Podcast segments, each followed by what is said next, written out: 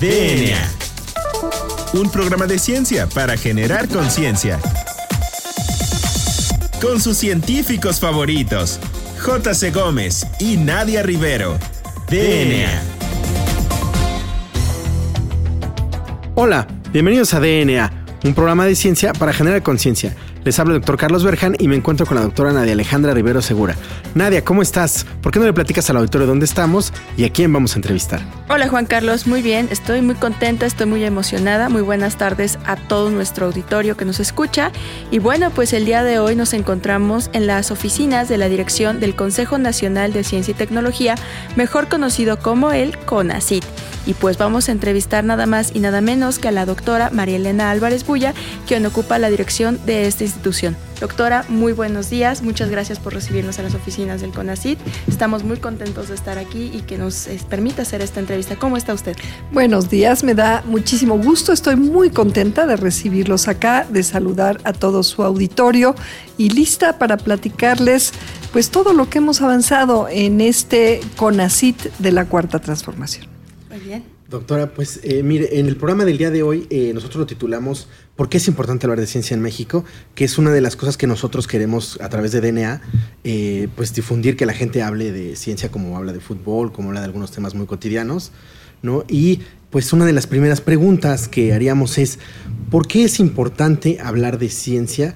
En sociedades y en países como el nuestro en vías de desarrollo? Yo creo que hablar de ciencia, y me gustaría poner un plural aquí de las ciencias, porque no hay solamente una manera de hacer ciencia, en cualquier país del mundo es importantísimo. Creo que ligeramente más importante que el fútbol. ¿eh? A mí me gustaría que habláramos de las ciencias y de la forma de generar conocimiento todos los días. Es importante para la democracia, es importante para la justicia, es importante para enfrentar los grandes retos de la humanidad y de México, es importante para los derechos humanos, en fin, es importante para todo lo que tiene que ver con una vida digna, una vida que respete eh, la propia vida y que respete la posibilidad de que todo ser humano tenga acceso a una alimentación saludable, a un medio ambiente también eh, saludable, a nuestra riquísima biodiversidad. En fin, son infinitos los temas en los cuales las ciencias, las ciencias, las humanidades son imprescindibles para un país como México y sobre todo para este momento de transformación profunda que nos presenta una esperanza muy renovada por un país mejor para todos. Muy bien, pues es muy interesante. Realmente, pues la ciencia en nuestro país tiene una gran relevancia por todo lo que usted menciona. Y bueno, en este sentido, doctora, pues ¿cuál es la situación de la ciencia en México? Y más allá de eso, doctora, ¿la ciencia que se realiza en México es competitiva comparada con la de otros países? Mira, primero quisiera hablar de lo positivo. En México tenemos del orden de más, bueno, cerca de 100 mil científicos, pongámoslo así, en su lato, ¿no? De ellos, eh, más de 30 mil ya están en el Sistema Nacional de Investigadores, pero toda la comunidad científica, primero quisiera yo decir, estoy convencida, está prácticamente toda ella de acuerdo con tener un país más democrático, más bien conservado en términos ambientales y más justo socialmente. Eh, mejor para todos los mexicanos. Entonces, en ese sentido, tenemos una situación muy eh, promisoria de una comunidad científica muy capacitada, estén o no en, el SNI, porque este es otro tema a discutir, lista para ayudar a esta reconstrucción del país, a esta cuarta transformación. No tengo duda alguna. Entonces, eso es bueno. ¿Podríamos tener más científicos? Sí. Hoy tenemos 0.7 científicos por cada mil habitantes económicamente activos. Este es un número muy bajito. Menos de la décima parte de los científicos que hay, por ejemplo, en países como Estados Unidos, como Japón. Entonces necesitamos todavía un grupo de científicos eh, más nutrido, ¿no? Yo dije 100 mil y ese fue un cálculo muy generoso porque estoy incluyendo eh, a muchos estudiantes ya en sus últimas fases, etcétera, etcétera, porque los considero parte de las comunidades científicas. Entonces, tiene esta parte positiva, que tenemos un grupo de científicos jóvenes y ya maduros, listos para ayudar, estoy convencida de ello, a esta cuarta transformación. Pero necesitamos más. El número de científicos por mil habitantes es un indicador bastante claro del bienestar social. Entonces necesitamos todavía, sobre todo para los jóvenes, mayores oportunidades mayores, eh, un número mayor de trabajos dignos para que estos jóvenes investigadores puedan desempeñarse a plenitud. El apoyo para la realización de investigación todavía también es limitado. Esto también lo tenemos que mejorar. No debería de bajar la proporción del Producto Interno Bruto dedicado a ciencia, por ejemplo, como mínimo, mínimo del punto 5%.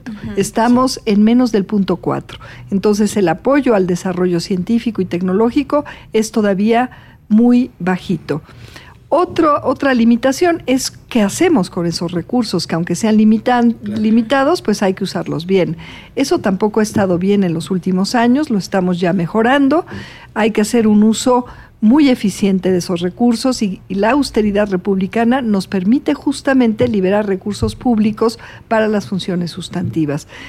Estos son tres rasgos todavía ahí muy preliminares de lo, que, de lo que me preguntas. En términos de capacidades, tenemos algunos grupos de investigadores de altísimo nivel, hay que apoyarlos. En 2017 y 2018 no hubo apoyo para la ciencia en estos centros públicos de investigación o universidades públicas. Lo hemos recuperado ya en estos meses. Hemos designado más de 1.600 millones para recuperar la ciencia de frontera, capacidad para estar apoyando el avance del conocimiento en la frontera, lo tenemos. En fin, hay muchas virtudes, hay muchas potencialidades y es el momento de eh, echarlas a andar a su máxima potencia, pero también de aumentar los apoyos para la ciencia y los espacios para los nuevos investigadores. Doctora, y bueno, se sabe que la ciencia está muy centralizada en algunas instituciones. ¿no? muy particulares. Entonces, eh, eso lleva a que haya nepotismo, a que haya endogamia, inclusive hasta algunos caciquismos académicos. Eh, entonces, ¿qué estrategia se puede eh, implementar para impulsar que exista tecnología y ciencia o ciencias en toda la República y no nada más en algunas instituciones. Importantísimo. Estamos teniendo un diálogo muy profundo con los organismos de ciencia y tecnología de todos los estados, nuevas formas de incentivar la colaboración entre los estados y la federación, nuevas formas de incentivar el apoyo a la ciencia de la, desde la federación, por ejemplo, a través de los programas nacionales estratégicos en salud, en agua, en soberanía alimentaria, en transición energética, violencias, migración, todos estos temas fundamentales para los cuales el desarrollo científico es fundamental, se eh, instancian, se llevan a cabo o se sufren o necesitamos resolverlos en todos los rincones del país y por lo tanto es en todo el territorio en donde tenemos que desarrollar estas capacidades. Estamos ya consolidando una nueva política de colaboración con los estados que va a implicar consolidar las soluciones, consolidar los retos y también los recursos aportados a la ciencia y la tecnología yéndonos de manera preponderante hacia los estados más pobres y que han estado desprovistos de este apoyo, por ejemplo, estados como Colima, que no tiene una sola sede o un centro público de investigación, e igual que Colima hay otros estados como Guerrero, que también han estado bastante abandonados, y esto no quiere decir dejar de apoyar a los que están más desarrollados. Al revés, seguirlos apoyando, pero generar estas redes interestatales de desarrollo científico eficiente, pertinente y de frontera y sobre todo abriendo nuevas oportunidades para los jóvenes en los diferentes estados de la República.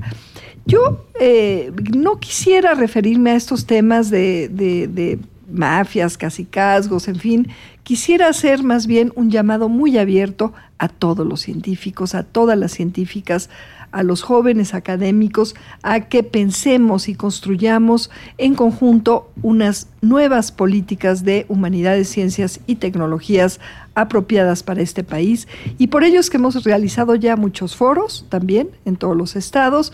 Eh, seguiremos. Estamos abriendo una consulta amplia en torno a la nueva Ley General de Ciencia, Tecnología e Innovación que ahora nos mandata la Constitución, que también nos mandata el promover una difusión amplia y un acceso universal a los beneficios de las ciencias, las humanidades, las tecnologías.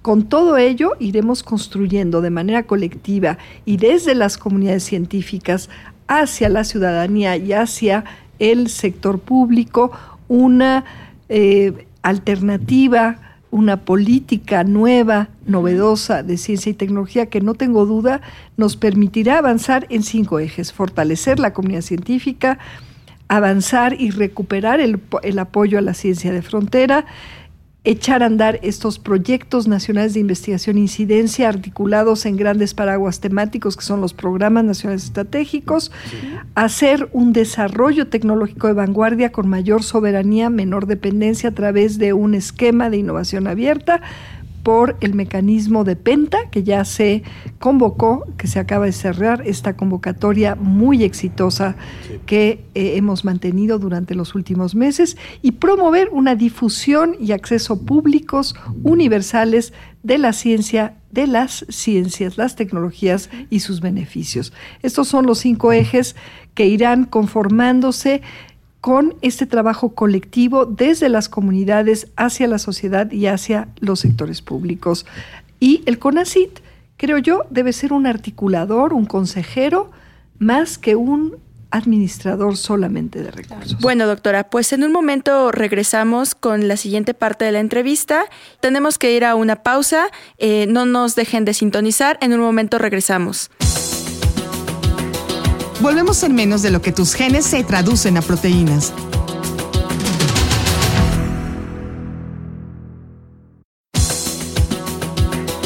Ya recargamos ATP. Continuamos.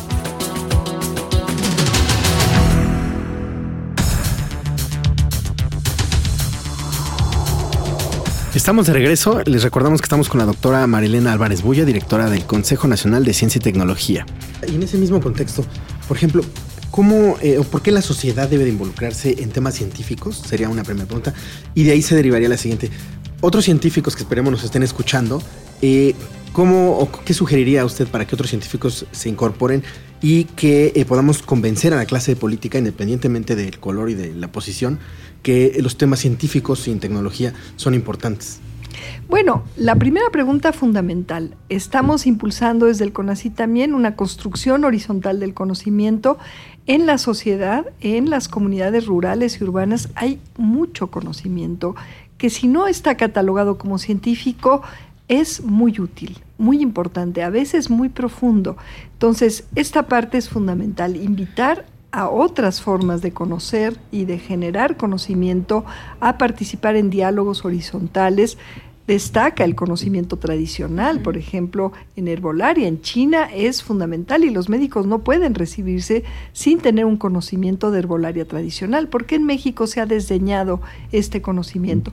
Los maíces, su riquísima diversidad, la milpa como forma de producción de alimentos sanos sin destruir el ambiente, en fin, hay un, un cúmulo de conocimientos que nos obligan a incorporarlos a una forma más democrática, más plural epistemológicamente de construir el conocimiento. Pero además la sociedad, las madres de familia, los niños, las niñas, los, los abuelitos, las abuelitas, tienen muchas veces un pulso de las necesidades inmediatas muy importantes que los científicos tenemos que escuchar o de las preguntas que debemos de contestar de una manera eh, sencilla, clara.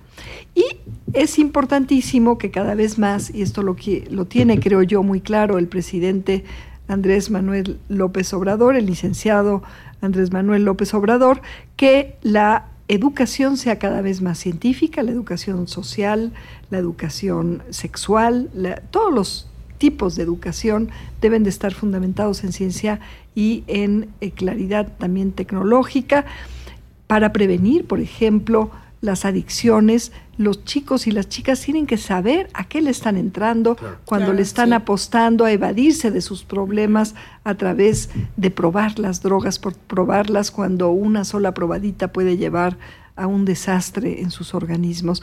En fin, la ciencia es pertinente, el presidente de México hoy en día lo tiene muy claro y por eso el apoyo tan claro, el aumento del presupuesto para el siguiente año ha aumentado a ciencia y tecnología con más de 5 mil millones de pesos.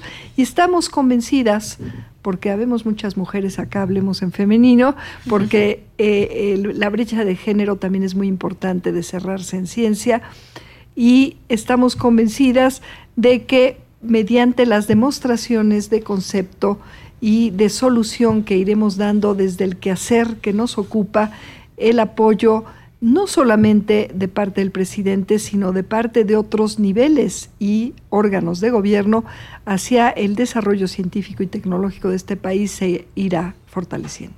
Muy bien, doctora. Pues continuando con esta temática acerca de eh, reducir la brecha de género que existe, pues usted como primer mujer directora del Consejo Nacional de Ciencia y Tecnología, ¿cuáles son los retos que ha enfrentado en la ciencia o academia para pues estar este, en este punto, ¿no? En este lugar. Bueno, eh, todavía vivimos desgraciadamente en una sociedad muy machista y patriarcal y se refleja en cuestiones muy penosas como la violencia de género que eh, sufrimos las mujeres en prácticamente todos los ámbitos todavía y que puede llegar a niveles inaceptablemente penosos como los feminicidios, que siguen siendo un tema eh, muy importante de atender. En ese sentido estamos poniendo la ciencia y la tecnología al servicio de los servicios de los derechos humanos, eh, por ejemplo, colaborando con la Comisión de Búsqueda de Desaparecidos, pero en particular de niñas y jovencitas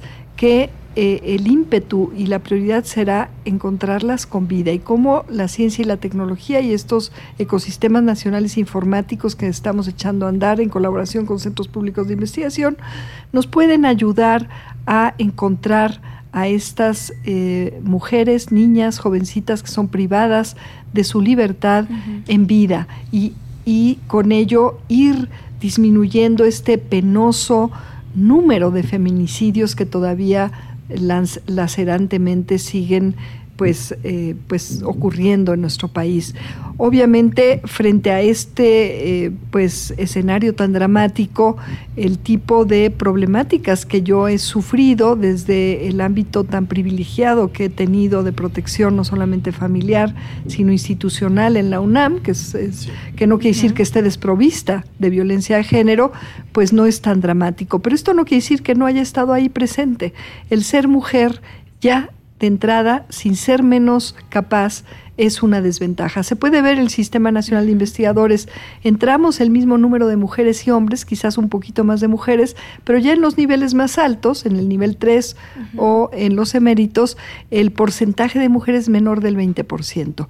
Aquí estamos ya haciendo acciones desde CONACIT para que desde las comisiones haya mayor equidad, esté totalmente prohibido el lenguaje machista, de exclusión de género, peyorativo o inclusive puede ser sutil. Yo he estado en, en algunos exámenes de admisión y los colegas hombres, cuando muchas veces soy la única mujer, en vez de atender hacia las capacidades de la candidata que tienen enfrente, cuando se retira, hablan de que si está bonita o si no está bonita. Esto me ha pasado en varias es comisiones y es algo sutil, pero gravísimo Sí, que es un inicio de estas actitudes machistas, también patriarcales, en fin, esta actitud a veces paternalista con las mujeres y si son bonitas y frágiles más, es, es absolutamente tremendo y yo lo he sufrido.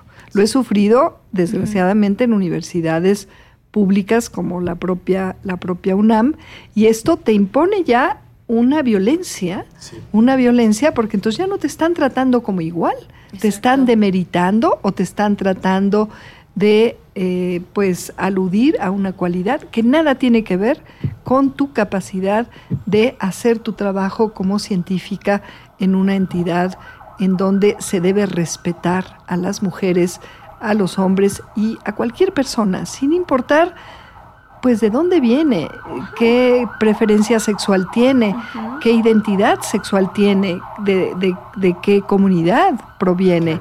En fin, el respeto eh, y los derechos eh, humanos, individuales y colectivos son un tema eh, fundamental. Y en el quehacer científico y tecnológico están ahí muy presentes. Y por ello la importancia de tener a las humanidades en el centro del quehacer científico y tecnológico, a la ética, porque también hay que pensar no solamente en estas cuestiones que tienen un carácter ético importante, de eh, pues violencia de género, de brecha de género. Hay otros aspectos éticos también muy importantes. ¿Cuáles son los impactos sociales? ¿Cuáles son los impactos ambientales? También eh, del quehacer científico y tecnológico. En fin, son temas cruciales. Muy bien, doctora. Y ahora un poquito más en el ámbito personal, doctora. Pues a muchísimos de nosotros nos gustaría en algún momento de nuestra vida poder ocupar este lugar que usted ocupa. De hecho, quizá en algún momento algunos investigadores hemos fantaseado de si yo fuera director del CONACIT, si yo fuera directora del CONACIT, yo haría esto, yo tomaría tal decisión lo que sea. Entonces, usted pues logró cruzar ese aparador y ahora ocupa este lugar como directora del CONACIT. Entonces, díganos, ¿qué se siente de ser investigadora de la UNAM, pasar ahora a un sitio en donde usted puede tomar estas decisiones y poder pues beneficiar a los científicos? Bueno, primero lo que se siente es que no es lo mismo estar desde la barrera que estar enfrentando al toro cara a cara. Entonces, eso es, eso es lo primero que se siente, ¿no? Imagínense ustedes que pasar de estar desde la barrera, por ejemplo, por lo menos en términos del, del compromiso público, en términos de las decisiones y las responsabilidades que uno tiene al estar al frente de una institución tan importante como el CONACIT, es, es fuerte, es fuerte. Y eso que los retos que uno enfrenta como científica y como científico no son menores pero hay un, hay un cambio cualitativo muy importante y eso me ha requerido una curva de aprendizaje muy eh, vertical, casi casi, porque, bueno, eh, eh, así lo requiere el país, así de ese tamaño es mi compromiso con el pueblo de México y, por supuesto, con el señor presidente, a quien le agradezco la confianza depositada. Pero a través de mi persona, quisiera que toda científica y todo científico, incluyendo los estudiantes, se consideren directores generales de CONACIT de México. y con ello lo que quiero decir es que sin una construcción colectiva, con todas y todos ustedes, no vamos a poder construir algo bueno. Entonces, a partir de que yo entré, he sido muy clara, mi invitación es, es es realmente profunda y sustantiva, no es retórica. Quisiera yo que hubiera una participación, estamos buscando al pasar del tiempo mecanismos eficientes y eficaces para que toda científica, todo científico, inclusive todo mexicano y mexicana y estudiantes, hemos recibido muchísimas propuestas, no saben, nos hemos vuelto una dirección esponja de ideas, ¿no? Entonces, no saben lo gustosa que me pongo cuando recibo propuestas y críticas, críticas constructivas, no, no manipulaciones que se han convertido a veces en rispideces que a nadie nos ayudan. Entonces, siéntanse eh, todas y todos de este lado del escaparate, como tú lo has puesto, porque yo no creo en las construcciones individuales ni en los personalismos. Sí, me decía mi padre, eh, quien era fisiólogo, eh, a quien pues siempre recuerdo, no solamente con muchísimo cariño, y mi madre que sigue estando activa en su laboratorio, ellos eh, siempre pusieron una metáfora muy claro. Imagínense, nos decían a sus cuatro hijos, que un cuerpo humano se condujera igual que se conducen las sociedades eh, presidencialistas, en donde hubiera una sola neurona presidenta decidiendo el devenir del cuerpo humano. Estaríamos en problemas como, como organismos complejos que somos. Yo creo en las redes de colaboración, creo en la emergencia desde abajo, por eso es que me bajé a construir desde abajo y no estar imponiendo desde allá arriba donde nadie alcanza a veces a subir, porque además había un elevador privado, una cocina privada, un todo privado. Yo cuando como aquí, es que ahora me gusta comer tanto como pueda aquí porque se come muy bien en el nuevo comedor agroecológico de CONACIT, que está pensado para beneficiar no solamente a los eh, compañeras y compañeras que nos ayudan acá, sino a los campesinos que producen los alimentos en cercanía a la Ciudad de México. Este, pues lo que quiero es eh, compartir con todas y todos este, este, este trabajo sin dejar de asumir la responsabilidad que ha, sido puesta sobre mi persona.